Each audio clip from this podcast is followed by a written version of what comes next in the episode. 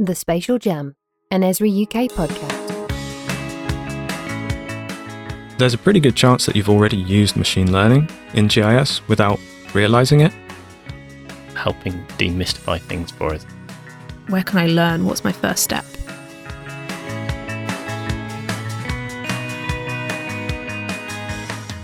Welcome to the Spatial Jam. I'm Beth, and today I'm joined by Alistair. Today's Spatial Jam is all about machine learning, so we've invited someone along that knows a thing or two about it. A star of Esri UK's technology showcases, Richard Mumford. Welcome, Richard. Thank you. Nice to be here. So, machine learning is a bit of a hot topic in technology, so we thought it would be good to decode the acronyms and find out more about how and why this is changing GIS. So, let's start with the basics. What is machine learning? Okay, yeah, sure.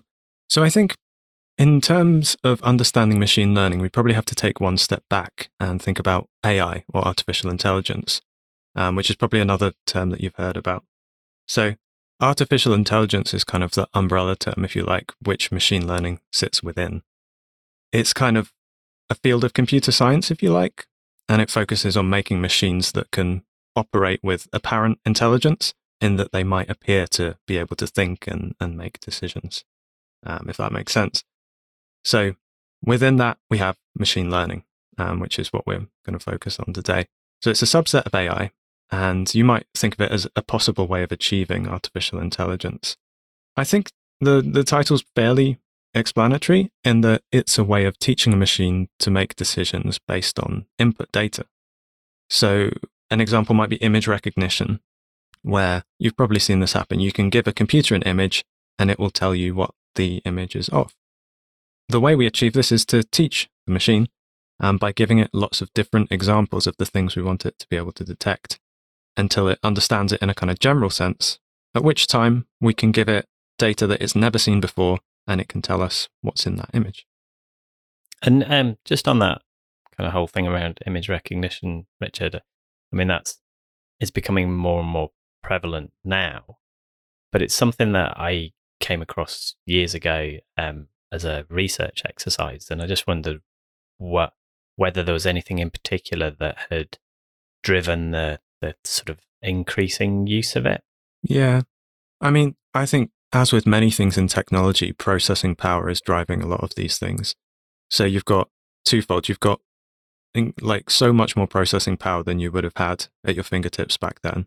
And then at the same time, um, the techniques and the algorithms are getting more advanced to harness that power. So essentially, in, in, a, in order to make something widely adopted, it has to be, has to end up fairly transparent that anybody can use it. And I think that's where we're getting to now. So I think that's the main reason. And uh, just while you're helping demystify things for us, I, I kind of thought I'd got my head around what machine learning was. And then I came across something the other day that was talking about deep learning. And, mm-hmm. uh, and it seemed to be uh, being described as something different to machine learning or a subset of machine learning. And at that point, I went, oh no, another term. I thought I understood what this stuff was about. Yeah, no, it's, it's a minefield. so if we think back to machine learning being a, a subset of artificial intelligence, well, deep learning is a subset of machine learning. So it's another level down from there. Um, it's essentially designed to overcome some of the limitations that we face with uh, traditional machine learning. Um, so if we think back to our image recognition example again, let's say we have taught the machine how to identify a bicycle, right? And we can give it an image and it will say, yes, it's a bike. No, it's not. What machine learning would struggle to do is if we give it an image of just a whole city scene with buildings and people and cars and bikes, um, it won't really be able to deal with that because there's too much information going on. So that's where we might use something like machine learning to not only be able to recognize a bike, but also pick it out from a scene of other things and tell us at the same time all the other things that are there. And the way it does that is it uses an algorithm which kind of mimics the way that a human brain works. Um, so human brain is a massive collection of neurons that all work together to become um, bigger than the sum of their parts, essentially. And that's how deep learning works. It it creates what's called an artificial neural network, to solve much more complex problems. And that that concept of a neural network, that's something else that I've kind of come across before. And and that is that is about that idea that you just described of of having a a, group of machines all working collectively as a linked system rather than as a, either an isolated or as a kind of linear system. Is that Yeah, roughly not, what it is? not necessarily a collection of machines that can all take place on the same machine, but a collection of neurons that are all by themselves doing quite a simple thing, but interacting with each other to come to a much more um, complex decision making kind of system, if you like. For me, that I, that kind of idea, I, I sort of have a sense that the interaction creates something new, but it, I also find it quite an in, intangible thing to to kind of get Mm. because once you start trying to break it down, you've almost lost the, the thing that you're trying to understand. Yeah, absolutely. A- Our reductionist approach to understanding things doesn't really work. No, no, it doesn't. And to me, that's an interesting point because even when you're working with um, neural networks and you're training them up, you don't really know what's going on in that process. You're training it. Um, it's you're testing the answers it gives you to make sure that they're getting better and, and better as you go along. Nobody could actually tell you what's going on in any individual part of that, any individual neuron, which is an interesting point in itself because we're ultimately responsible for these tools without truly understanding what's going on inside them, which is interesting to me. Maybe let's bring it back to something that we all understand and bring it back to GIS. So, how is it actually affecting GIS and the work that people are doing at the moment? Mm, that's a great question. So I think it's already starting to quite profoundly impact GIS. Uh, there's a there's a pretty good chance that you've already used machine learning in GIS without realizing it. Um, increasingly, lots of our tools are built upon machine learning um, to make them more efficient and to give better answers. So yeah, you may have already used it without really knowing it. But at the same time, you can absolutely use it more explicitly in GIS. I think one of the most common things we're seeing through is getting extra information or creating data products out of imagery, um, whether it's satellite imagery or aerial imagery. A couple of examples might be generating building polygons um, just from imagery, or also generating land use rasters, um, again, just from plain imagery, um, are a couple of ways that we're seeing it used. Uh, so, I've done some land classification in the past. So, it sounds like I'm already an expert on machine learning. So, this is great. I can take that forward. So, for our listeners out there, what level of user do you actually need to be to get started on this? You know, do you need to be a developer? Can you just be a GIS beginner? Where where do you need to sit to to get the most out of this? Yeah, I mean, I think we're at the point where you can make it as simple or as complex as you want or need to. Um, so, as I said, there's things built into tools already that anybody can use without having to understand it, and that's great. And for me, that's the point that we want to get to where it's usable by anyone, but we're not quite there yet. So, you can also take one step up on that. And if you were to look in the Living Atlas, you would find a collection of pre trained deep learning models. Um, and for these, you wouldn't really need to know that much about machine learning at all because they're pre trained, they're already built to do a job. You essentially bring them into something like ArcGIS Pro or our Python API using notebooks or something, and they will just function. You give them, so one example is land classification. So you give it some imagery and it will give you land classification out the other end. So there's options to get started with really very li- little knowledge at all. You could also take one step up and have a look at um, ArcGIS.learn, which is a, a module in our Python API. Um, that's kind of a helper module to help you train your own models. So at that point, you would need to know more about the process and how it all works. And you could also start from scratch and build something completely from nothing that's custom, at which point you would need to be essentially an expert. So there's, I think there's something for everyone, which is a really nice position to be in. And I guess just on that last bit, Richard, and I mean, you touched on being able to access pre trained models. What, I'm just in fairly simple terms, what are the processes in putting together a machine learning module? Um, you know, you, you kind of mentioned a little bit about developing the model and tr- the need to train it and then be able to use it and interpret the results. Maybe you could just, you know, walk us through in, in uh, sort of broad terms what what those steps are in terms of starting. You know, if you were to start from scratch, um, either because that's what people are looking to do. But I think also it's quite nice to understand what somebody's already done for you if you're pulling in one of these pre-trained models. Yeah, yeah, definitely. So if we were to take um, extracting building polygons as an example, um, what you would look to do is generate a training data set, which would be uh, lots of examples of different buildings across the world if you want to do it globally. Um, you could also focus on a particular area and you might get more accuracy that way. But either way, you would, you would feed the, the model with lots of um, isolated images of buildings. And that's how it learns what a building looks like. Um, at which point you regularly test it against another data set so you can confirm how accurate it is um, and gradually increase its accuracy that way until you reach the best kind of settings, if you like, um, for that model. At which point it's good to go and you can either use it in isolation or you could bring it into one of our other products to use it as part of a bigger process if you wanted to. And that training process, is that something that you know, sort of typically involves a similar amount of effort for each model, or is it always going to depend on on a kind of model by model basis as to how much training something needs? It'll, it will depend to an extent, but lots of um, applications of me- machine learning are based upon similar types of machine learning, for example, object detection, at which point there is definitely similarity between different use cases. But it, it will vary depending on the complexity of what you're trying to achieve.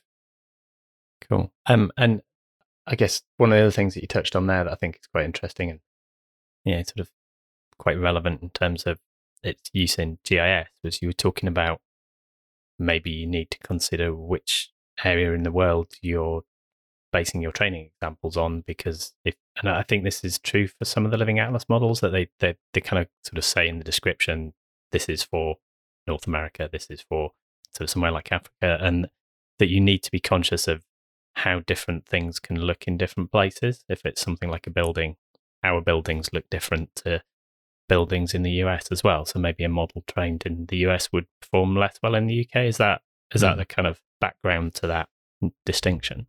Yeah, yeah. I mean, I guess the thing to remember is that it's easy to be fooled into thinking the machine is actually intelligent. Um, it's not. It's when you're starting off, it knows nothing at all. So everything that it knows is because you've shown it and you've taught it that. So there's definitely the element, as you say, of houses looking different across the world. Um, you also have to be careful with things like I think there's a famous example where someone trained an object detection model to try and detect tanks from satellite imagery or different types of tanks. And one they did in wintertime when it was snowing, the other one they did in summer. So essentially, what they taught the model to do was tell it whether it was snowing or not. So I guess that's another example of the machine isn't clever in reality. Um, so when you're building models, you have to be very mindful of what you're showing it and what that could mean. And again, there's examples of this actually having ethical implications as well, where uh, machine learning models have been trained with a certain unconscious bias built into them. Um, and that's again something we need to be really conscious of when we're building these tools. And I guess just to sort of thinking about examples of that, I came across um, a, a, piece that Ord- Ordnance Survey had shared about some work that they're doing uh, to map. Um, I think it's Lusaka in uh, Africa, a city in Africa, and one of the focuses for that is on essentially shanty towns. So I think informal dwellings. If you imagine something like a a kind of shanty town, that becomes quite a different pattern of building. And and again, I guess that's something that you've then got to be mindful of when if you're looking to use it um, in those kind of examples, you've got to be aware of that as part of the training. So to bring it back to some of the opportunities and benefits that machine learning brings, I guess it, you know that's maybe quite a good um, example in terms of being able to extract information from imagery, which is relatively easy to obtain, versus traditional mapping methods, and that that's a very very kind of time intensive process. Whereas extracting information from imagery allows you to start mapping areas that have maybe not had that opportunity to be mapped in the same level of detail. I think that's a um, a really good point actually, because recently um, there's been a new addition to the Living Atlas where they've put in a global land cover model, which um, is more detailed than any that we've released in the past, and that's all based on machine learning. And previously that would have been so much more difficult to do because a we wouldn't have had the imagery available, but we just didn't have the capacity to create a global data set in that way. Um, and just going back to your point about making sure it's correct for the right regions, they've used different bioregions, as they call them, to make sure that they're not identifying things incorrectly in in different areas. So I can definitely see there's a lot of potential use cases for this, and also just normal GIS users that aren't interested in trying out machine learning for themselves are already benefiting from it, which is really good. You can just go and use these these services that people are creating for you. So that's that's really great. Yeah, I think um, if people are looking to actually have a go uh, at, at, making use of this, you know, maybe doing some feature extraction from some imagery or something, in terms of the approach within ArcGIS and the technology, what where's a good place to start? Do you have to go to Python, or can you do it through something like ArcGIS Pro? Uh, yeah, it, it's pretty flexible, really. So, um, I think a, a, great place to start are the pre-trained models that we mentioned earlier. Um, and the good thing about those is you can run them in ArcGIS Pro. So there's a there's a GP tool in there, which one of the parameters of it is one of these deep learning models. So once you've input that, it behaves just like a normal GP tool. You give it the data sets and, and a few other um, bits of configuration, and it, it goes off and works just like any other GP tool in Pro. You can also use them within the context of Python if you want, and that might help you to integrate it with other systems if that's what you want to do, um, or perhaps have a little bit more control. At which point you could use ArcGIS notebooks, which is a really great thing to use Python in, particularly if you're fairly new to Python because it's very visual and helps you understand the code step by step. Of course, you can also just use it in pure Python. Um, but I would say they're broadly the two most popular options would be to run it uh, in our desktop tools or in Python. Uh, and in terms of the, I suppose, behind the scenes, if you're hooking into it through something like Python, are you then starting to use different technology for the actual machine learning bit, or is it the same technology that you would be using if you did it through ArcGIS Pro? Are they are they using some additional libraries? You know, is there anything else that you need to have set up before you get started? Yeah, so I guess one thing to understand is that the actual machine learning part of these tools is uh, not done in ArcGIS technology. So there's a few um, key machine learning frameworks out there, one of which being TensorFlow, um, which some of our tools are built on. So, in essence, we're bringing the machine learning into the context of GIS and, and integrating with it, making it work seamlessly in that environment. But ultimately, the machine learning is done in something like TensorFlow. So, if you were to do it in Python, you would need to install a few extra bits and pieces um, to do that. Um, but at the same time, that's pretty cool because it means we can bring industry standard tools into GIS. So we've talked a lot about imagery and object detection, but there's also other things that we can be inspired from wider industry. For example, natural language processing. Um, so if you think about a voice assistant on your phone or on your smart speaker, that's using deep learning to, I mean, it's quite remarkable when you think about it. It not only is interpreting sounds into language, then has to interpret your intent with that and then turn it into discrete actions. So, in many ways, I think that's inspired natural language processing in GIS, where we can set a machine to look through lots of text data, for example, and pull out spatial information from that, whether it's addresses, uh, postcodes, coordinates, or anything else. So I think the fact that we're using industry standard tools almost gives us a hook into things that we might not have thought about before. So the ability to map conversations is going to uh, take away my need to keep looking on a looking on a map to see where people are talking about when they're describing their holidays and uh, saying where they've been. exactly. I'll just yeah. naturally do it as the conversation flows and little dots will appear on the, the map.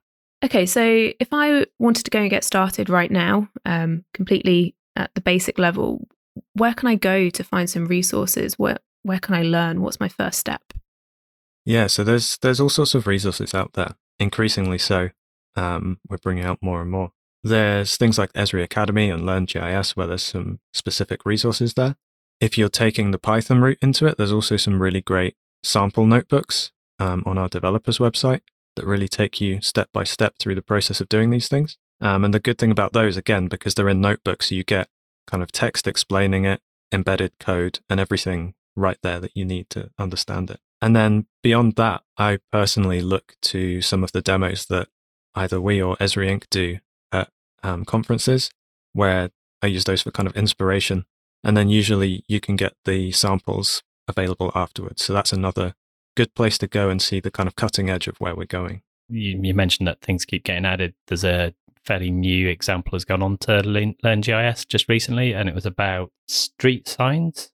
But I think one of the things that I thought was quite neat about that was it was linking it with Survey 123. So the idea is that you can go out, use Survey 123 to capture photos of the street signs, and it will then use machine learning to extract the information from the sign, I think is what it's doing. Mm-hmm. Um, and I guess the key thing with it being GIS is about collecting that information from the image, but also adding that, that kind of spatial element as well. And an example of asset extraction uh, or asset mapping, I suppose, as a, as a slightly different take on using machine learning. And there was a blog a while back uh, came out. I think it was I think it was the Bavarian Highways Agency had used it. They were monitoring road surfaces and identifying crack. That's a, a different take on it as well. It's not even asset mapping. It's, um, I suppose, uh, asset failure mapping, um, but being done using machine learning. An interesting topic. Yeah. And when you think that anything that has a location associated to it and perhaps a camera available, you can do those sorts of things.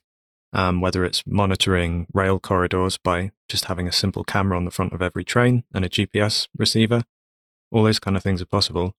Um, and also, even if it's a static camera, we're starting to be able to map locations within the field of view. So if you have a, a wide angle camera that's looking into the distance, you can start to figure out where in that field of view it is spatially.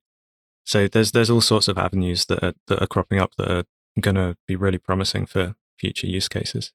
And I guess the the more things are automated, the more something like putting a camera on the front of a train, that becomes useful because you can automate the information extraction so that instead of just generating lots of video that, that you'd have to find the time or the person to, to sit and monitor it, it becomes something that you can actually start extracting information from it automatically and then making use of that capability in a different way.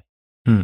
Yeah. And you wouldn't even need to store the video. That could just be a, a stream going by and being deleted straight away. So you're saving a ton of data storage and having to push data around in real time because you just get the information that there's a you know there's a tree that's overhanging here that wasn't yesterday we need to send someone out to have a look at it kind of thing sounds like there's so many different potential use cases for this they're just kind of going through my mind from you know police forces using it to transport as you talk about um, looking after roads and and everything so I think this would be a really interesting topic to come back to in two years' time. You know, see how much it's changed and, and what people are now doing and what we're looking to to the future as well.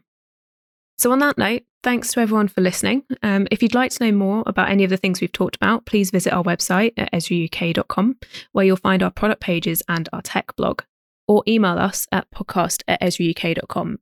And if you've enjoyed this, please give us a like or stars on your podcast platform, and we hope you'll join us again for another Spatial Jam. The views of the presenters may differ from those of Esri UK.